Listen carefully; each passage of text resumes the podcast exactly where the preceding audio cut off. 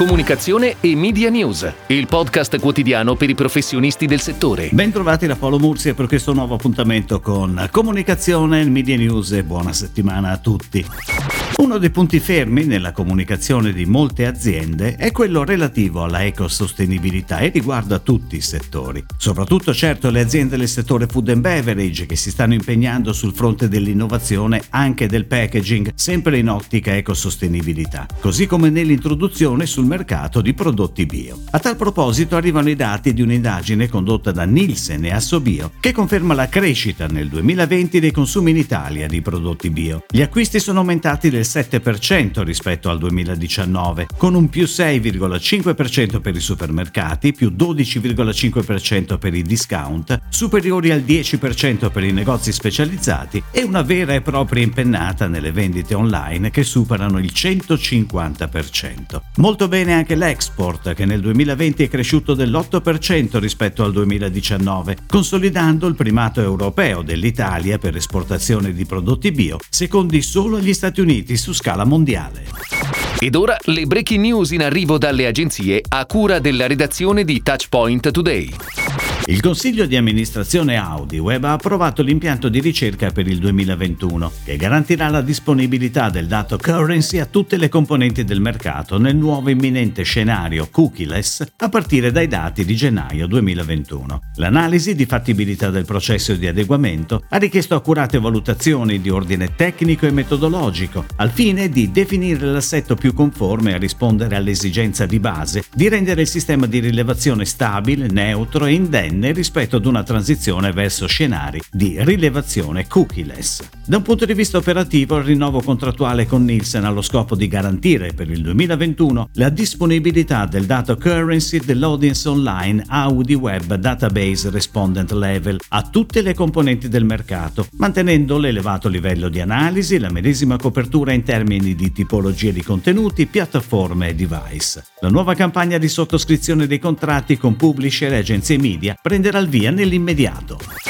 Il 14 febbraio Peroni ha lanciato una nuova campagna pensata per coinvolgere tutti i suoi lovers più fedeli, famosi e non. Un giorno speciale in un anno speciale, quello del 175 anniversario dell'azienda, in cui iniziare a raccogliere testimonianze d'amore provenienti da ogni parte d'Italia, da nord a sud. L'attività ideata e realizzata da Wavemaker, agenzia del gruppo WPMP, ha coinvolto tutti i touchpoint digitali e social del brand, senza tralasciare i profili di influencer e community di appassionati e infine il canale Tinder. Grazie alla collaborazione con Ninja, Peroni e Wavemaker hanno portato l'hashtag Peroni per sempre anche su Clubhouse, la piattaforma che usa solo la voce per partecipare o ascoltare temi vari creati in stanze dagli utenti. Si tratta di uno dei primi esempi al mondo di branded content sui social del momento. Chi, il magazine People, diretto da Alfonso Signorini, presenta lo speciale Icone, un nuovo allegato monografico dedicato ai personaggi che hanno lasciato il segno per il loro stile unico e per la loro eleganza. Protagonista del primo numero in edicola questa settimana, Kate Middleton, la futura regina degli inglesi. Le uscite di Chi, Icone, proseguiranno nel corso dell'anno con nuovi numeri dedicati alla vita, alla storia e alle immagini più belle di altre figure storiche o contemporanee, che con il loro stile e la loro personalità sono sono diventati un simbolo. Continua così la crescita del brand Gruppo Mondadori, con un sistema sempre più ricco di speciali cartacei, insieme a Chi Oroscopo in edicola da gennaio ogni mese e una forte presenza nel digitale. Il lancio di Chi Icone in edicola questa settimana al costo di 2,50 euro con il settimanale è supportato da una campagna di comunicazione TV, stampa, social e GTO. Il 2020 è stato un anno decisamente positivo per la tecnologia di consumo. Secondo i dati GFK le vendite sono cresciute del 5,5% e il valore complessivo del mercato ha raggiunto i 15,5 miliardi di euro. Trainano la crescita il comparto IT Office più 32,5% e il piccolo elettrodomestico più 15,5%. Rallenta invece nel corso del 2020 il comparto della telefonia meno 5,2%, che si conferma comunque il più importante per il mercato italiano della tecnologia di consumo con una quota pari al 34,6%. Decisamente più negativo il risultato del comparto home comfort, meno 16,2%, e quello della fotografia, meno 36,9%, che sembra aver sofferto in maniera particolare le restrizioni legate al Covid-19 e forte ridimensionamento di viaggi, eventi e altre occasioni di socialità. Ulteriori approfondimenti sul mercato tech saranno presentati il 24 febbraio durante il GFK Insight Summit 2021.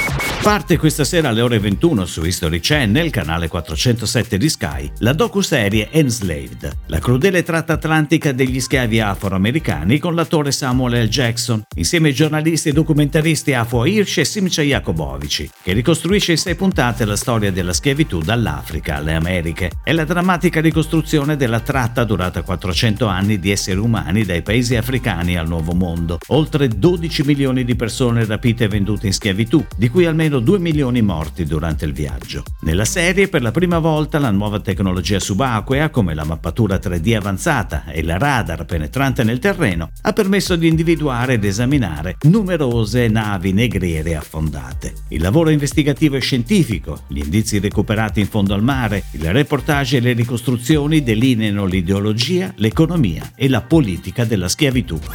È tutto, grazie. Comunicazione e Media News torna domani, anche su iTunes e Spotify. Comunicazione e Media News, il podcast quotidiano per i professionisti del settore.